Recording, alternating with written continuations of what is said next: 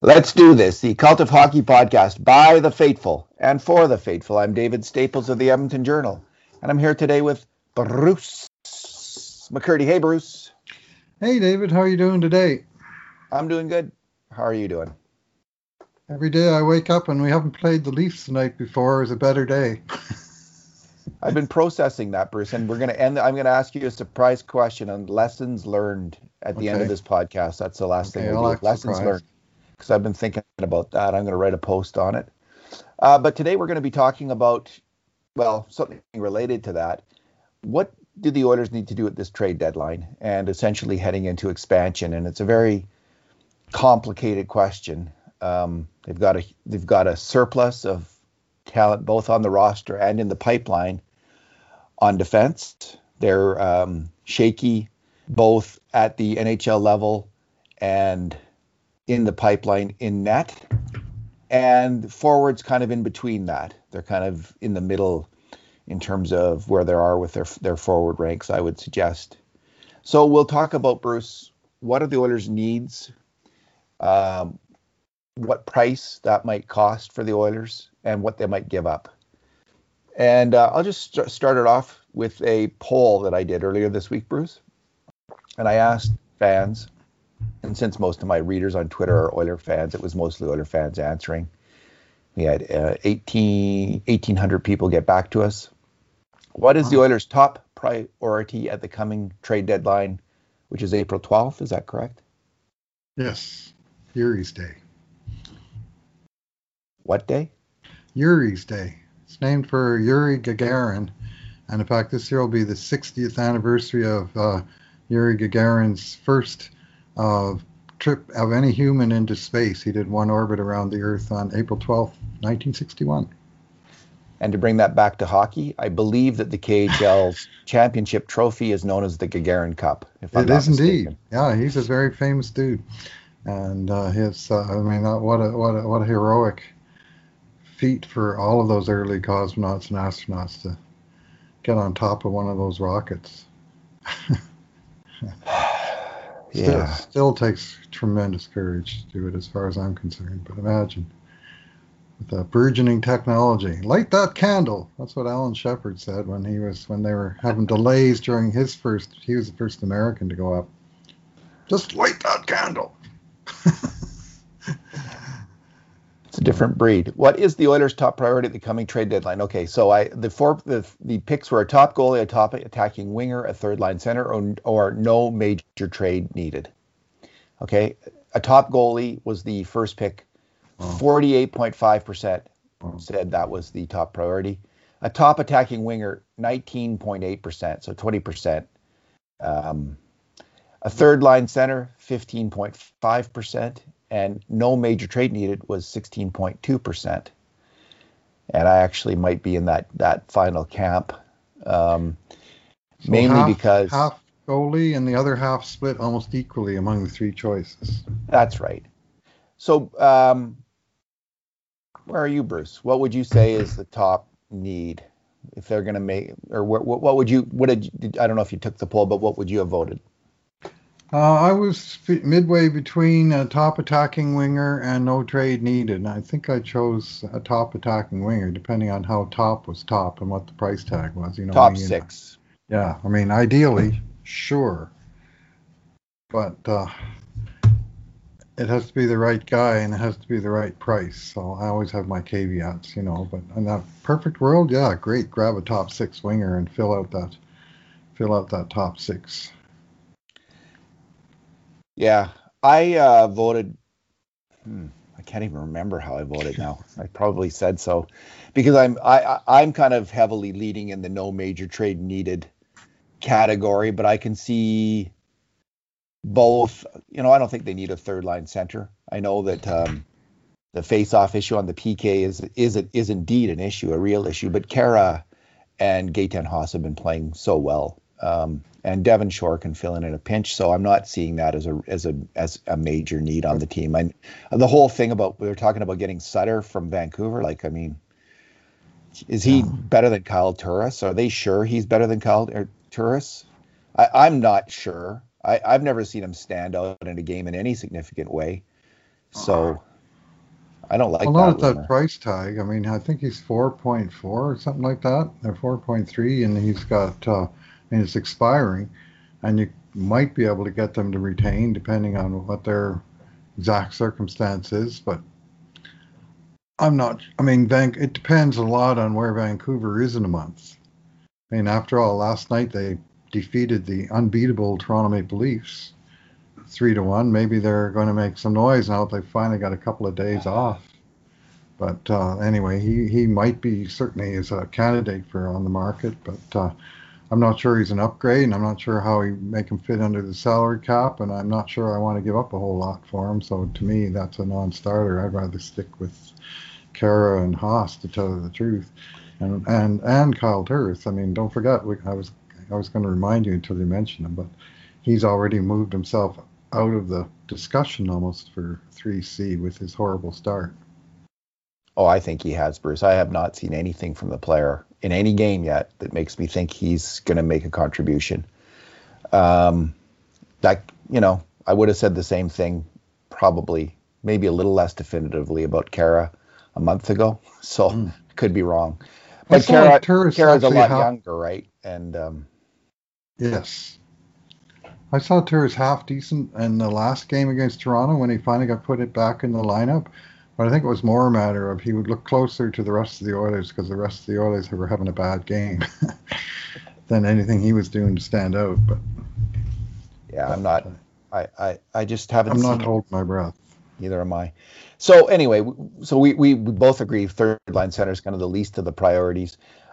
The the no major trade needed thing, Bruce, is contingent for me. You know, you'll know more in a few weeks, two or three weeks, closer to trade deadline, on Mike Smith's play. If he can continue to play strong hockey, and we know Koskinen's had good runs, um, then you might not need a goalie. I, I think goalie is where I think they they probably have the biggest real need.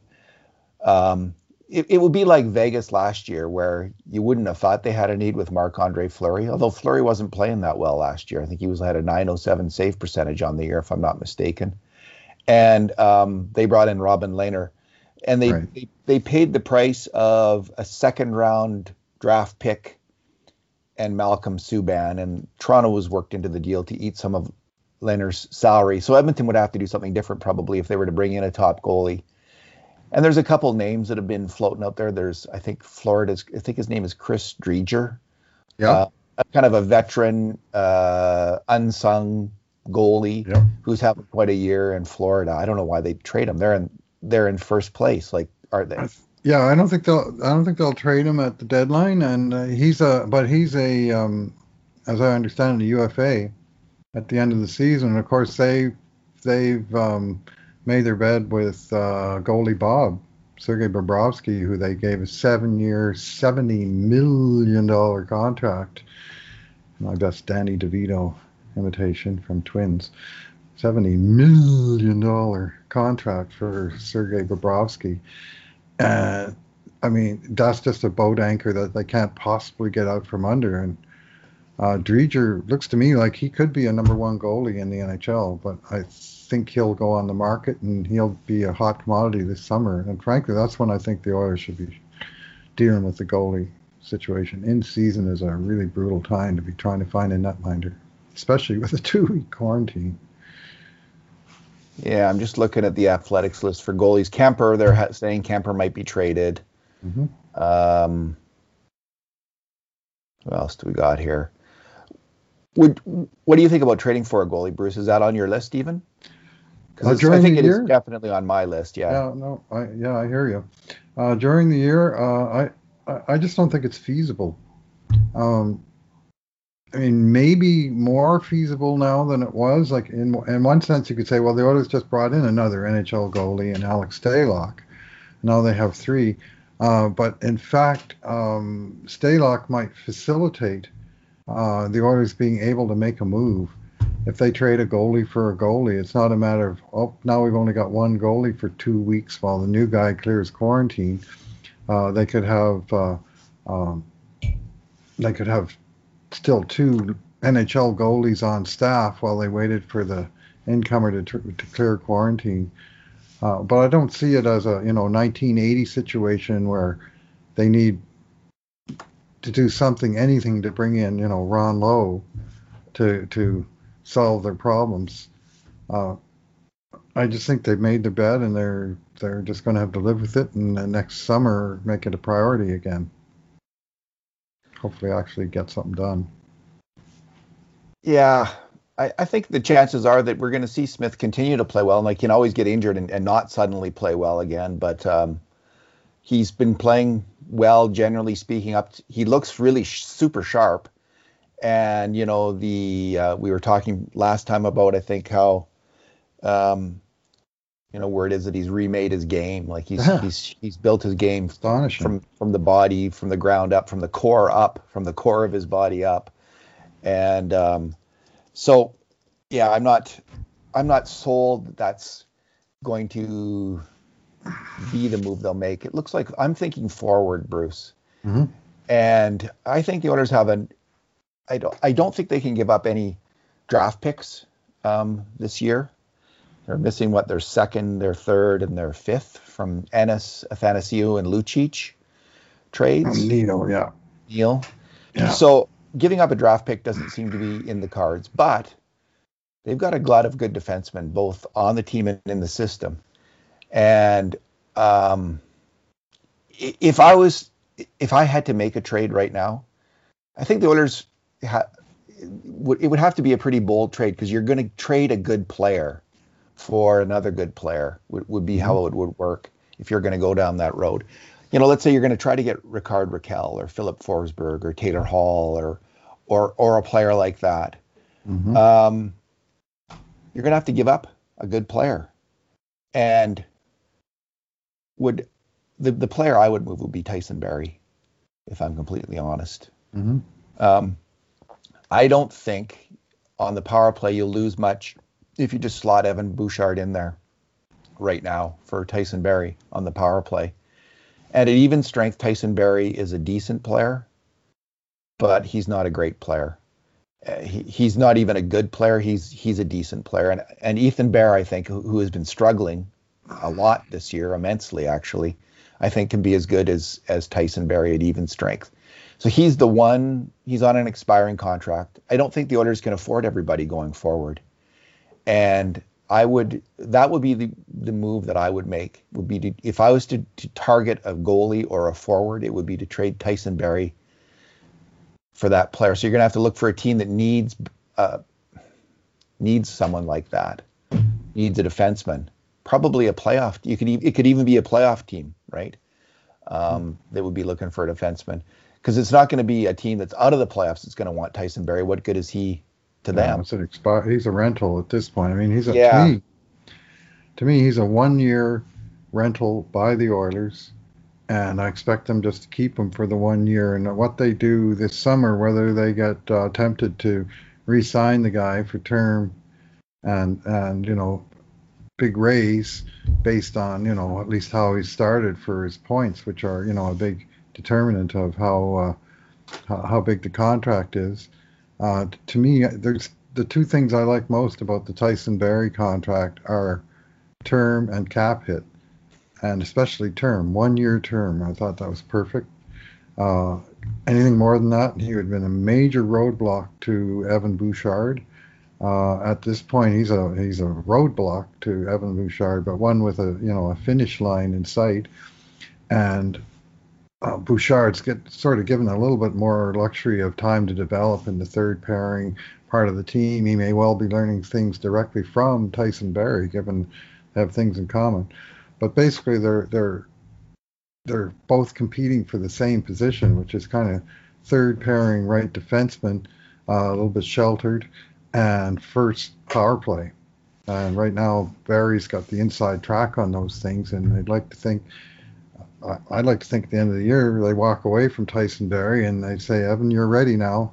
You take the job, and you know you've got a, an entry level contract, and we're going to save about three million dollars, or I guess two million after bonuses potentially. But that's uh, that's an area where sort of natural progression to me is let Barrie go to the market and uh, let Bouchard get promoted but See, in the summer. When they signed Barrie, um, they didn't know necessarily that Evan Bouchard would be ready this year. Mm-hmm. But since they've signed Tyson Barrie, they have more information. They, yeah. they have Ty- Evan Bouchard's outstanding play in Sweden in the second division, granted, but played very well. He came to camp in the best ever shape that they've ever seen him, you know, showing kind of a seriousness in the player that they hadn't maybe seen before in terms of conditioning. They've seen him now in NHL games where he's held his own at the very least and um, has generally looked I mean, he hasn't played as tough minutes as Tyson Barrie, but he's I think his level of performance has been at even strength better than Tyson Barrie's overall. Granted, tough facing tough competition is a is a major equalizer yeah. that, that that you have to take into consideration. But I don't think Evan Bouchard is a weaker even strength player right now than Tyson Barrie, mm. or is going to be a weaker power player. And so the problem with my Tyson Barrie trade suggestion, obviously, is that he's he only makes sense as a rental to a good team. So the Oilers probably aren't going to be moving him out for that reason. Why would you move out a veteran who can help you win in the playoffs this year? Um, that's the goal for the Oilers this year. It should be the goal. They have a they have a chance to win the Stanley Cup this year. Not a great chance, but they have a chance, and you should. I think they should go for it. So to get the forward, Bruce, to get that forward, let's say that they want or the goalie, they're going to have to give up a young defenseman. Um, because it's going to be a team that's going to want someone who's going to be around for the next couple years and can help them win next year or the year after that or the year after that, not Tyson Barrie. So the guy I would trade isn't that enticing to most teams. So that leaves you with, I think, trading one of the top prospect defensemen, like Dmitry Samorukov comes to mind. He's injured right now. Uh, but um, that would be okay for a team looking to improve into the future um, or uh, Ethan Bear, Caleb Jones, or William Lagesson um, are the next uh, most likely assets because those are guys unlike Adam Larsson, say, or Tyson Barrie. And I think the Oilers should re-sign Adam Larsson. Um, but uh, Bear, Jones, or Lagesson, I think, or say Samorukov, because I don't think they're going to move Philip Broberg. Um, I think they would be foolish to do that. Um, or what do you think? Bouchard, eh? or Evan Bouchard. No. Yeah. So what would you? What are your thoughts on that? Would you move any of those players if you if you could get an equivalent forward for one of those players? Would you do that trade, Bruce? Yeah.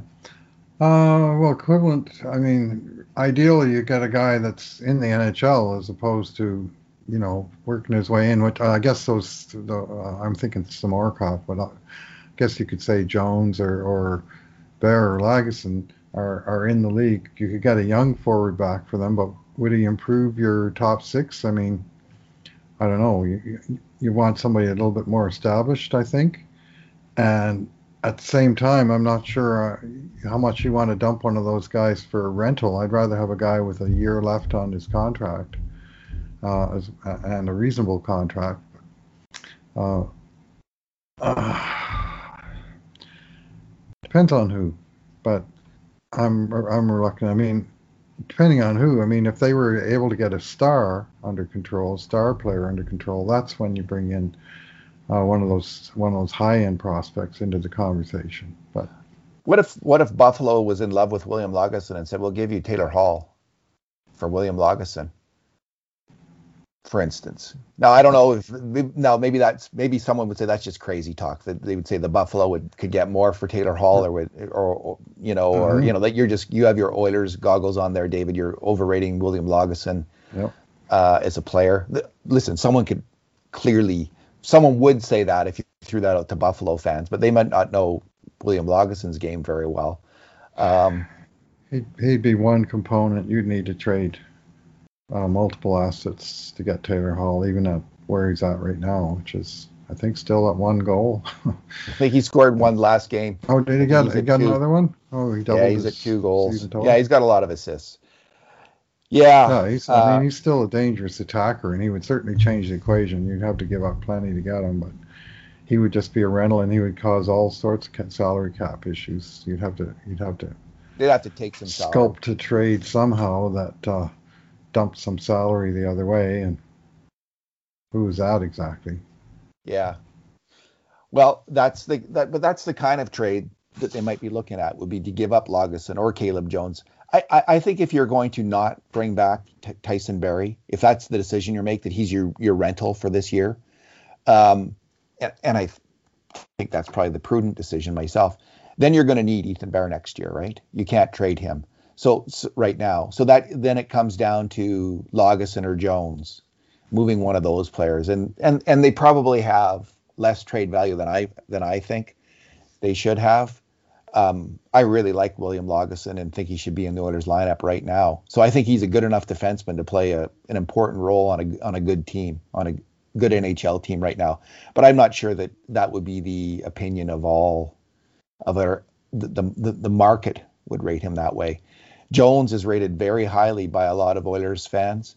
Um, I'm getting a you know he's going through one of these phases where he it's a, his his value, which I would have placed much higher earlier in the year, isn't isn't yeah. you know I'd be a little bit more skeptical about trading for him right now.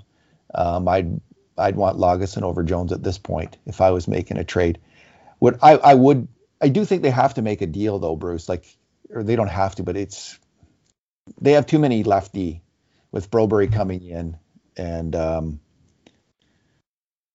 you know, they have Lennstrom in the background. They have Nima Line, and they've got lots of they've got lots of depth there. So I think that they could make a trade and maybe get someone. Luke Luke Glendening, wonder what he, he would probably be a lower round draft pick. I'm guessing to get Luke. Uh, Luke I think he'd, he'd be he's probably third anyway. Uh, he's a pretty useful player. He's a he's a he's a very good on faceoffs and uh, he's a you know a defensive-minded bottom sixer, but uh, but a pretty good one by by everything I've heard. Now I don't watch Detroit's every game or anything, but uh, uh I, I do know that uh, Holland likes to talk to Steve Yzerman. We found that out to our chagrin at last year's deadline. So Detroit has useful assets that uh, might be on the market. I mean Hol, you know, Holland's got the red phone right on his desk that he can pick it up. no more Red Wings trades, man. That Athanasiou trade has bitten them hard, eh?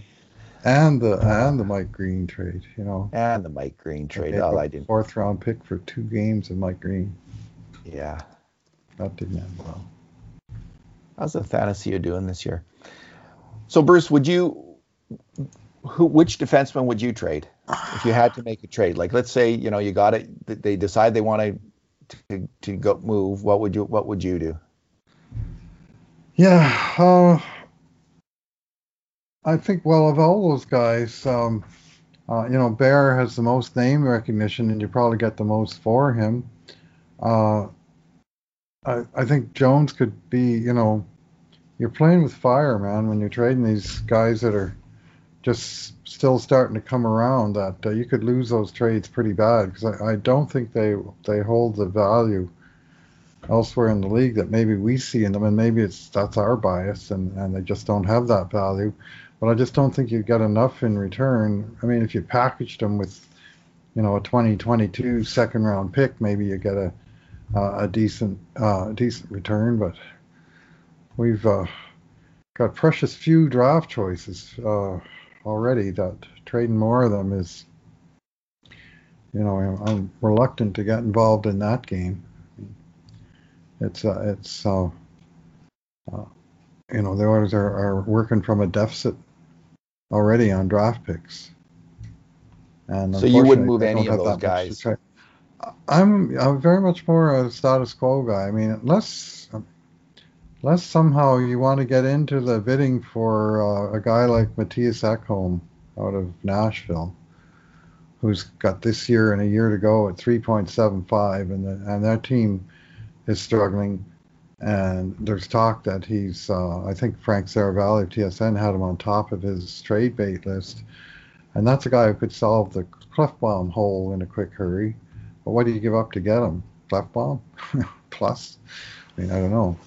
But uh, that's, I mean, that would be a significant upgrade where you get a tried and true top four left shot defenseman.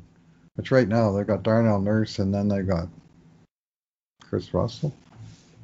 Caleb Jones, Kris Russell was a top four. I don't think he is anymore.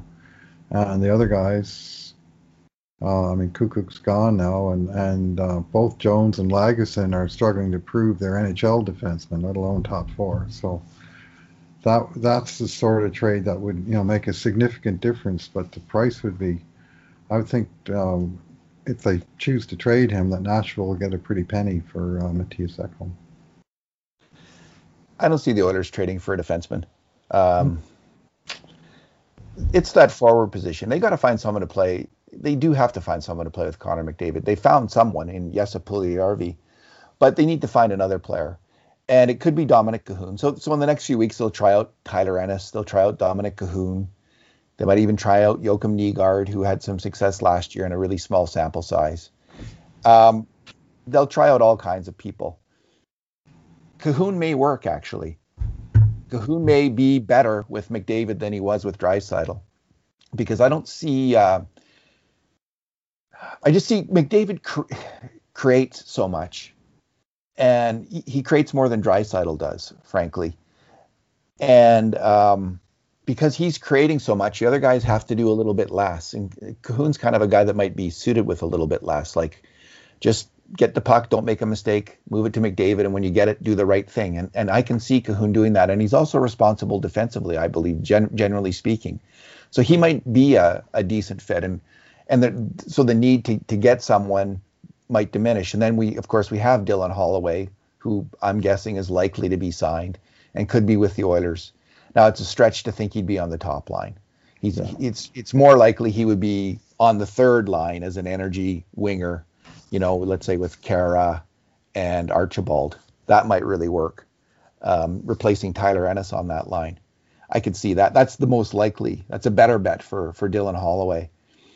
So we'll know with Kahun if Kahun doesn't work out and Ennis doesn't really work out on the top line, then you then you then you think seriously. I think about that left wing spot and making a move and trading a defenseman defenseman prospect for for that kind of um, really good player that could could fit in there on McDavid's line. And again, it doesn't have to be the Taylor Hall category player because Taylor Hall loves that puck as well. And I'm not sure he's a great fit with McDavid. Some people think he would be. I, I actually don't think he would necessarily be the right fit. Um, well, you know, that 75 minute sample that says that they had uh, good possession numbers together, but uh, it was a 75 minute sample, so we know. What, I never saw much magic but chemistry or magic between the two, it, as I recall from that from that time together. I mean, these are two really good players, so individually, you'd expect them to have good possession numbers. Period. So that's not necessarily. McLellan you know, deliberately put him on different lines, and he had Hall with Draisaitl and Nugent Hopkins at that at that time was the, sort of the best fit. And, uh, McDavid on a different line. Well, the idea of Hall with uh, Draisaitl is kind of appealing because they were good together. They but, were uh, good together. So that's that's that would be more of a fit. Mm-hmm. Um, but yeah, so so it, it, could be like a second rung kind of pickup. Like you know, we were, we recall at one point Pittsburgh traded for Chris Kunitz, you know, to fit in with with uh, Sidney Crosby. So that's the kind of player that I'm looking to to in terms of someone who could fit with McDavid, a veteran player who's still got some game, who's a very smart, cagey two-way player, and really good without the puck. That's what you need with Connor McDavid is a is a player to fit in that. You don't with Puljujarvi and McDavid, you've got guys who are good with the puck. You need a guy who's really smart without the puck.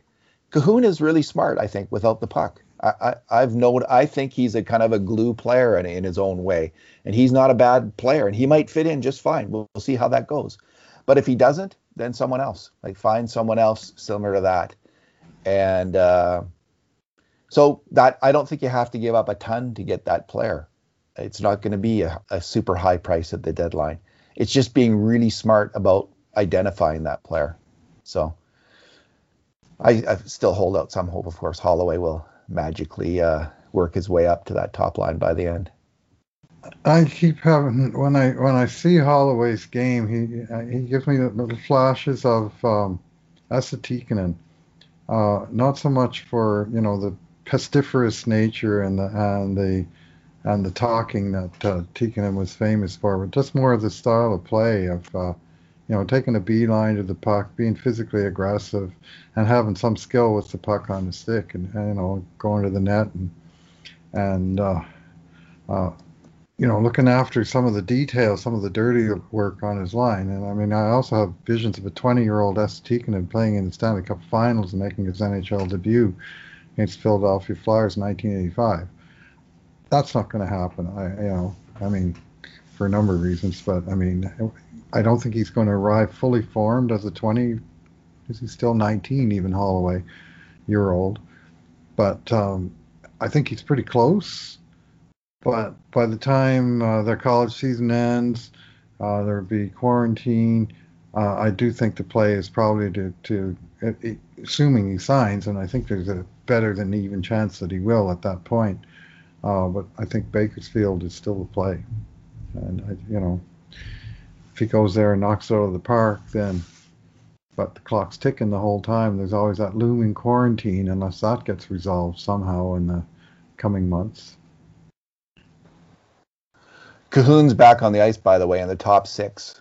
Okay. In a, white sweater today, and Mike Smith's in the starters net. No surprise there. They're gonna ride Mike Smith.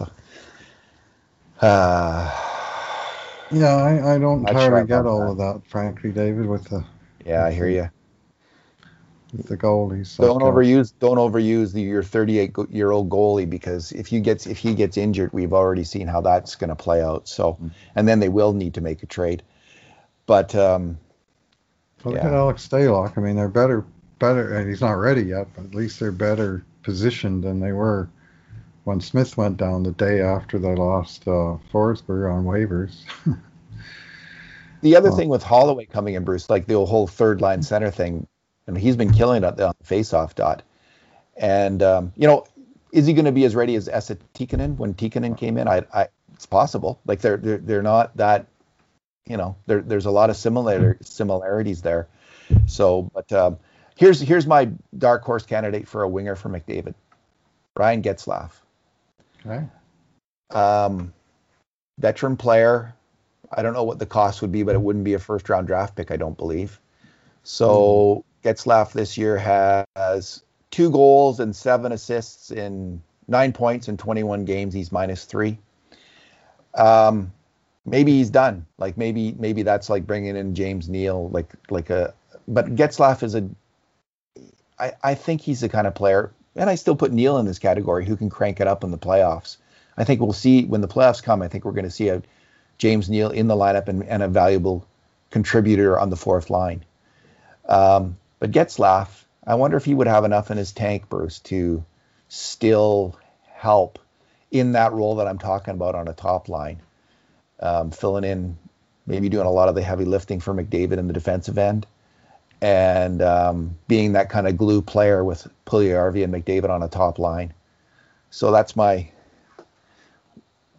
dark horse wild card candidate for for a trade. For the Chris to fill the Chris Kunitz role uh, this playoff season for Connor McDavid. Yeah, well, I got a big problem with Ryan Getzlaf, uh, not as a player, but as a, as a contract. Yeah. Eight point two five million dollar cap hit. So For how long? They retained at the end of this year, but even if they retained half of it, you still got to do something to bring in. How are you going to ship out four million to uh, to Anaheim? I mean, you're going to trade him, Kris Russell. I mean, that's the sort of they have few options. Nobody's going to take James Neal with the three years, two years he's got left. Well, maybe you do trade him Kris Russell, or, um, yeah, I think there's ways to make to be clever with the money. I mean, Vegas found a way to fit in Robin Lehner, right? So, mm-hmm. so there are ways to do these deals, and I'm not saying you're right. Like, obviously, the cap hit is a big issue. You have to work out the price you're going to pay, make it make Trade it work. Adam Larsson, you know, but you don't want to do that, and no. I don't want to do it either right? He's half of the money that Ryan Getzlaf is. If they retained half, that would be equal. I'm not doing that trade. You're going to have to give up something if you mm-hmm. if you're going to do that trade. Yep. And um, there's there's you have to give up something useful for Anaheim, like you know the the equivalent of a second round draft pick to get the guy. Yeah. Yeah, and, he's soon to be 36 years old, and he's uh, you know got lots of mileage. Do you think he'd get a second round pick?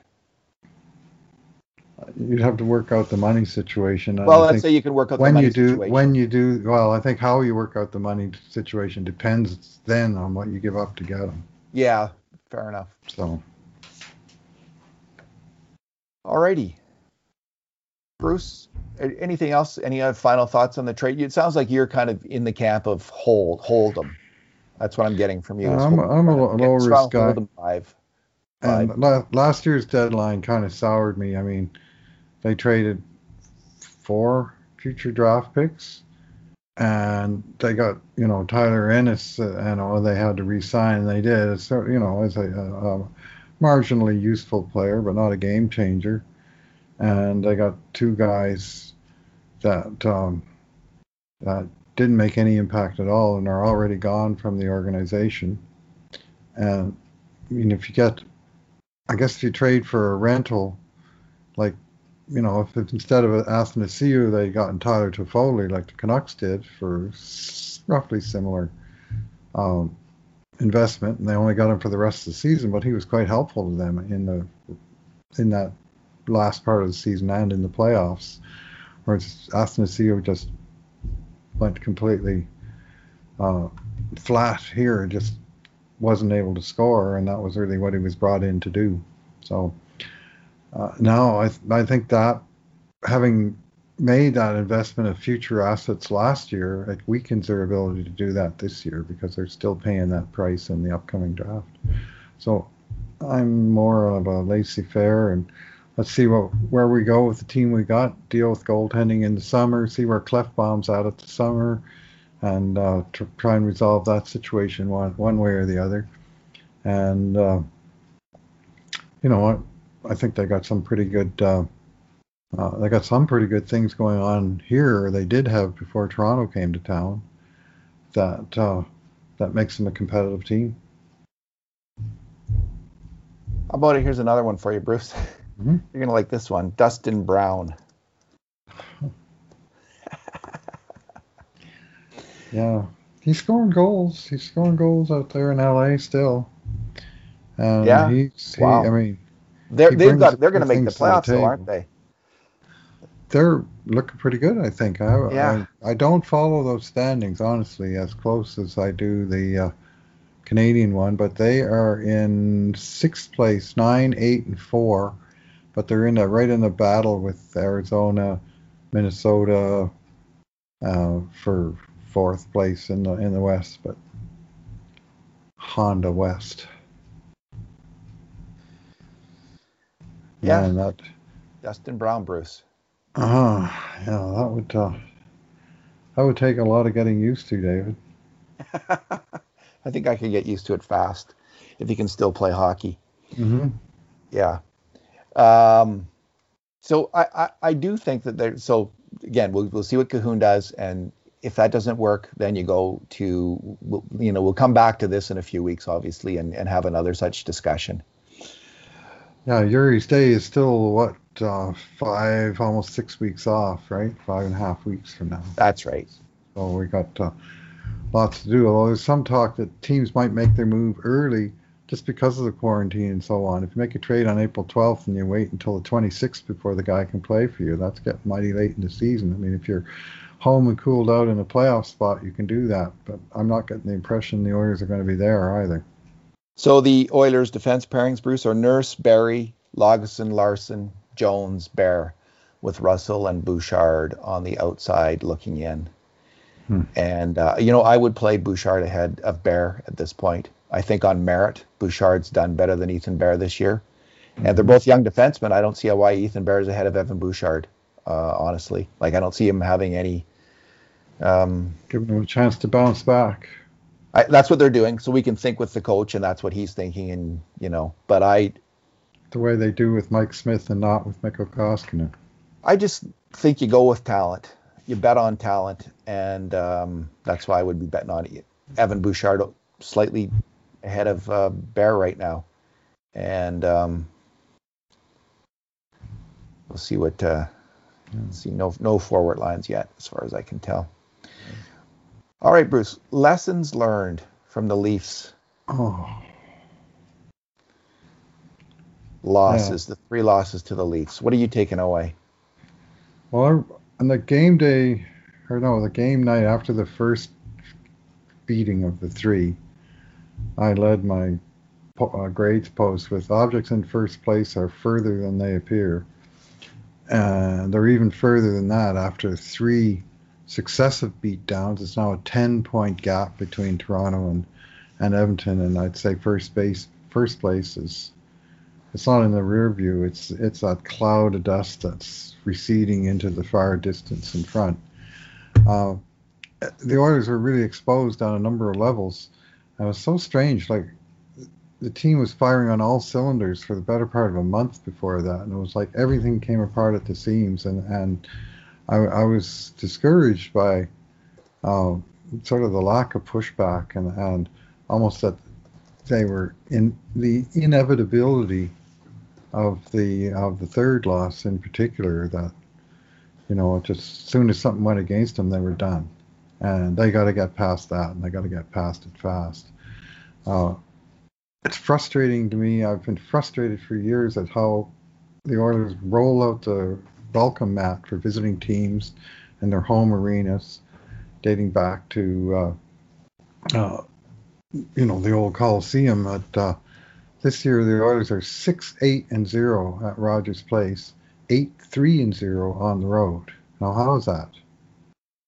And also that when they scored first at home six six times, they won all six games. When they didn't score first at home eight times, they lost all eight games. So being ready for the, and they were ready for the starts of those games. But as soon as that first goal went in, boom, it seemed like they knew that was that. I don't know. It, it's uh, uh, it, it it put them back in the middle of the pack. I mean, seriously, in the standings now, they're they're four points ahead of Calgary with Calgary having one game in hand. So if the Flames are able to win the game tomorrow night, they're within, you know, they, they just need to win the game in hand and they're tied. That's the fifth place team. Like Edmonton had a nice little cushion here a week ago, and it's basically gone.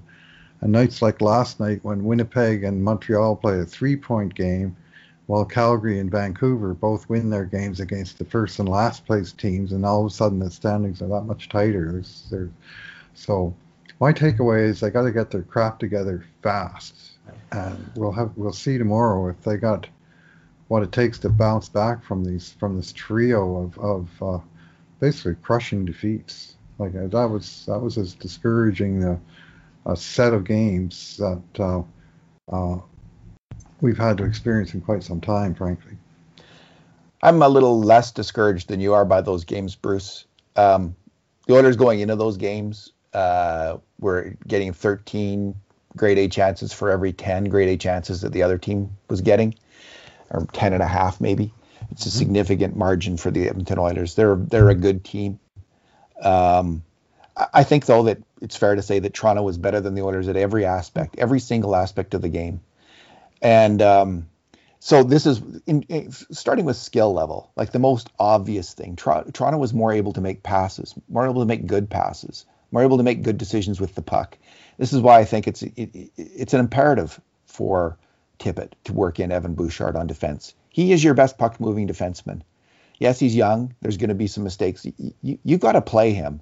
You've got to build him up, and you've got to figure out a way to do that. Now he's been Tippett's to give Tippett credit. He's been very good at bringing along young players on this team. There's been a number of young players: Yamamoto, Puljujarvi, uh, Bear, Jones, who have all done well with him as coach. So I think that will happen, but let's see it happen. It's and sitting him in games. This will be three out of the last four. I don't see that as a as a big part of the plan. So we at the same time we see a coach who's got a bit of a sweet tooth for veteran players. I'm glad Lagesson is going in for for Kris Russell. I think William Lagesson's a, a, a significantly better player right now than Kris Russell is. So um, again, this is the coach making a, a, good decision, but I'd, I'd like to see him get Bouchard in there. Um, well, he's given rope to all three of Bear, Jones, and Lagesson.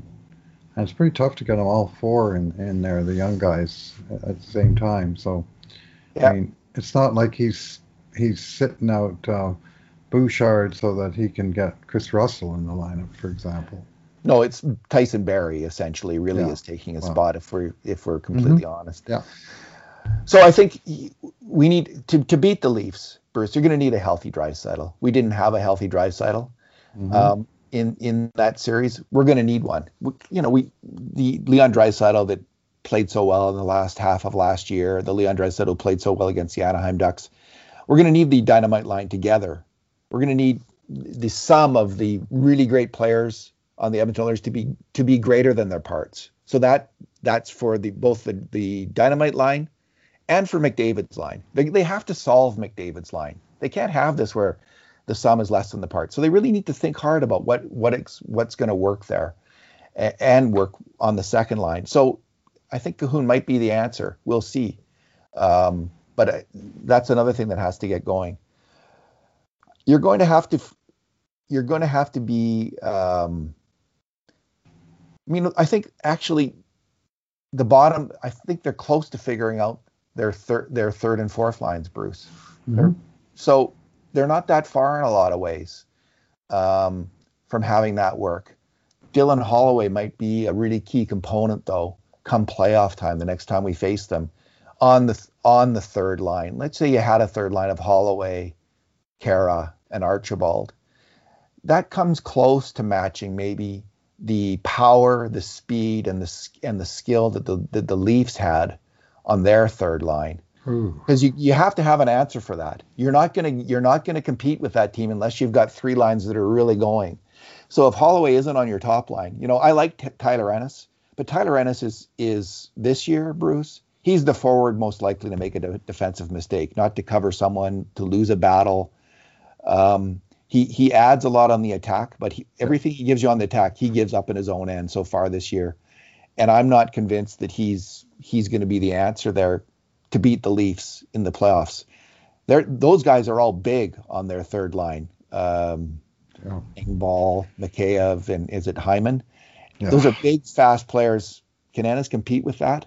You know, Archibald's hanging in there because he's, so rugged, but I think it's more likely that Holloway is going to be able to to have an impact.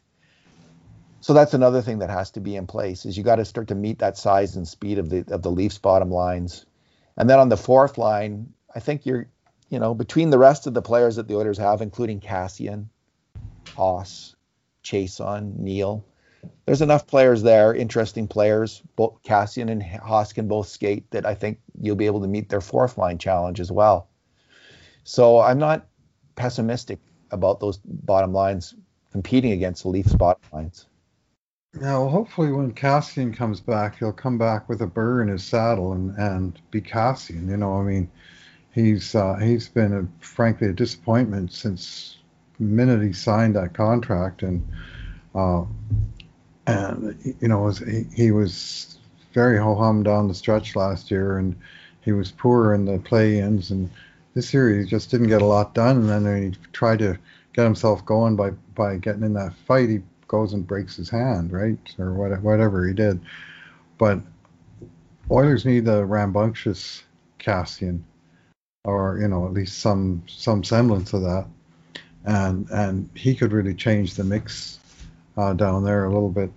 Uh, when it comes to Toronto, I mean, you talk about how much better they were with the puck. I was impressed with how much better they were without the puck yeah. how their forwards were how how how their forwards were absolutely committed on the back check. And when the Oilers got the puck and started to move north with it they had to always watch for the you know the guy on their tail that was uh, coming back to strip it from them. And they just didn't have much room or time to operate. And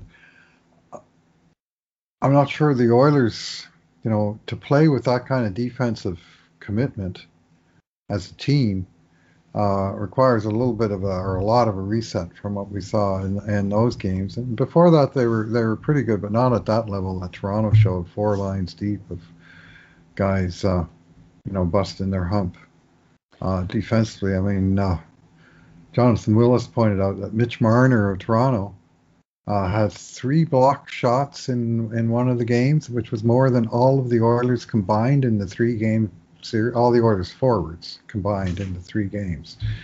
And so, I mean, that's a first line player uh, showing defensive commitment, and you know that's the, the Oilers, I mean, those top lines, uh, they're two-way game. It kind of comes and goes, and and I'd sure like to see a sign that it's going to come and stay for a while. Well, apparently, Rishaug's reporting the lines are RNH, McDavid, and Puljujarvi, Kahun, Settle, and Yamamoto. So if it's if it's not working, stick with it. Seems to be the uh, the idea for Dave Tippett. I, you know, I I've made my that, point. That leaves times. me cold, David. I got to say, it really does, Bruce. It's he's, I don't know, I, he's just I don't know what the deal is there. I can't figure out. Something going on behind the scenes that we are not privy to, but uh, that just, from a competitive standpoint, it just seems bizarre to me that uh, that uh, I mean Nugent Hopkins stats are so much better. You wrote about some of this in your post the other day, and I looked at it a different way, and I might mention it in my post game day post tomorrow. But Nugent Hopkins stats are vastly superior with Draisaitl than with McDavid over these past two years. But yeah, Bruce, it's not a it's not a good call, and maybe maybe the, the players are involved in this. You know, like you well, know, that's what I'm thinking. Yeah, that's what everybody's thinking, right? Like we, but we can't we we don't know that, so we can only speculate because it doesn't seem to make sense on the face of it. There doesn't seem to be any other explanation for it because the, the numbers are so clear that the these this this group of this particular mix doesn't maximize the offensive or defensive output of any of these players, uh, not even McDavid. So mm. I don't know. I don't. I don't. I don't get it. But uh, so it is. So it is. Like you see, you don't even know. Like you you're preventing yourself from having some knowledge about whether Kahun is a good fit with McDavid, right? This is this is something that they don't know, and it's something they should find out. Now yeah. seems like a good time and uh, before the trading deadline, you got you got some games here, so why not do that? That that, that doesn't make any sense to me, Bruce. I don't, I don't like it. Don't like it one bit. Alrighty. Big game tomorrow against Daryl Sutter and the Calgary Flames. They'll be coming to town a little pumped, I would imagine, after a big win last night and a even bigger coach change to uh, old, uh, well-known uh, opponent. Daryl Sutter caused the Oilers grief when he was Cal- in Calgary, and more grief when he was in Los Angeles. So that'll uh, that changes the equation a little bit. Here are the lines: RNH, McDavid, Puljujarvi, Kahun, Draisaitl, Yamamoto, Shore, Khaira, and Archibald, Neal, Haas, and Chiasson. So okay, I'll start out with what I like. I really like the fourth line, Neal, Haas, and Chiasson. I think that's a fourth line that can mm-hmm. work. Uh, they got the speed of Haas and the two big Bobby Clobbers on the wing who can still crank it up in limited minutes. Chiasson's excellent defensively. Um, such a conscientious player. I'm a mm-hmm. uh, quite a fan of his. Shore in for Ennis. Listen, Tyler Ennis's defensive mistakes are real. They're ongoing. They're at a level. They're at a tourist kind of level. So he, he, there's nothing physical stopping him from playing defense. He's got to make he's he's one of the players on this team that has to make that commitment. And I know Mark Spector gets in a lot of hell, uh, including on Oilers now, for suggesting that McDavid and Draisaitl need to crank it up defensively. But that's the truth. I mean, I saw Auston. The defining moment of that series to me was the first first uh, first shift of the dynamite line in the third game. They they almost score, and you know RNH is putting it kind of half shot, half pass to Draisaitl uh, at the in the crease, and who fishes? Who's down there in the crease fishing the puck out? Auston Matthews. You know, he was he was Mr. there. Sulky himself. He was there. Yeah, maybe. he was there, Bruce. And and and sometimes Draisaitl and McDavid haven't been there, and in, in that spot, in the right hmm. time, in the right moment to make that play in the defensive slot. So all of the forwards Oh, oh yeah. to crank it up on defense. Ennis is one of them. He's paying the price for it right now for his defensive play. So put in Shore. I don't think, like, I think Tyler Ennis is significantly better, obviously, than Devin Shore on the attack. But I can see why they're making that move if it's to send a message. I agree with the message. Was Ennis on the ice today, or was uh, yes. Shore? Yeah, he was, and, and Shore was in his spot, eh? Interesting. Ennis, Russell, and Turris. I would have put Nygard in uh, as opposed to Joakim Nygard as opposed to Devin Shore. But I mean, I am not going to quibble. I don't mind Devin Shore as a winger. I don't think he can play center because I don't think he he reads the game well enough defensively to play center. So. Ennis Turris and Patrick Russell, and no, is Nygard out there at all? Nygard rotating is on fifth line. Oh wow, rotating on fifth line is never a good place to be. it is not. I like the player, Bruce, and I would have him. I would be playing him right now, again ahead of of Shore. So, um, there we are. That's what the lines are. All right. Well, see what and, uh, happens. Uh, all right, Bruce. Let's leave it there then. Uh, yeah, well, thought. just before I do have a final thought, and my final thought is condolences to the Gretzky family uh, and to, frankly, the country. It's lost a, a great icon of hockey daddery in uh, in uh, Walter Gretzky, who uh, who showed us all how how it's done and and pushing but not over pushing his kid, and uh, he uh, he um, he's going to be missed. My my uh, my overriding memory of Walter Gretzky is actually a quote from Wayne uh, in 1980 when he lost on the tiebreaker the Art Ross Trophy to uh, to Marcel Dionne because Dionne had two more goals and, and Wayne had two more assists. And 19 years old, disappointed, Wayne Gretzky made a classy statement of simply, "My dad always taught me an assist is as good as a goal." which is a, a, a, quote that resonates in more than just hockey. And you know, it's about teamwork and you know getting it, getting the job done collectively, and uh, it, it uh, you know kind of kind of uh, encapsulates Wally as he became to know later in life, and uh, had the opportunity to shake his hand a couple of times, and uh, just a just a class act, uh, and very proud and every reason to be very proud hockey dad and and uh, you know ordinary everyday hard working uh, you know man of the people basically is how I would uh, describe Walter and he will be missed without Walter Gretzky's mentorship of his son um, there we don't get the 1980s era of hockey I don't think Bruce we don't get that incredible fast flowing, free game that Gretzky drove. Sing, you know, he drove it, mm-hmm. and he changed hockey history with his style of play and the offensive dominance that he brought to the Edmonton Oilers. You know, and there's a few people who deserve credit for that. Gretzky himself, of course, top of the list. Glen Sather, who had freed up Gretzky to, to play his game, didn't try to change his game, let him go for it. And Walter, you know, as Walter is the one who's who was working with his son to think about hockey in a different way, and, and to train, to you know, not to you know to get out of the narrow confines of Canadian hockey tactics of that time, and to play a revolutionary game, attacking game. So Walter, we just owe Walter Gretzky that great era of hockey. So um, I hold him in the highest of esteem. And Don't go where the puck has been, go where it's going to be. I think that's Walter's quote. yes, it is. Not Wayne's quote. It's always attributed oh. to Wayne. Oh, Wayne attributes it to Walter. Though. Wayne, but Wayne gives his dad credit. But it's it's now in the, the popular imagination. And Bruce, my theory about that is, 300 years from now, no one may remember Wayne Gretzky, but people will still remember that, may still remember that phrase, and still use that phrase as a way to talk about um, a way of thinking about about the world and about life. Uh, it, it, it may be the most lasting contribution uh, and of Wayne Gretzky to the world and Walter Gretzky. So, all right, Bruce, thanks for talking today.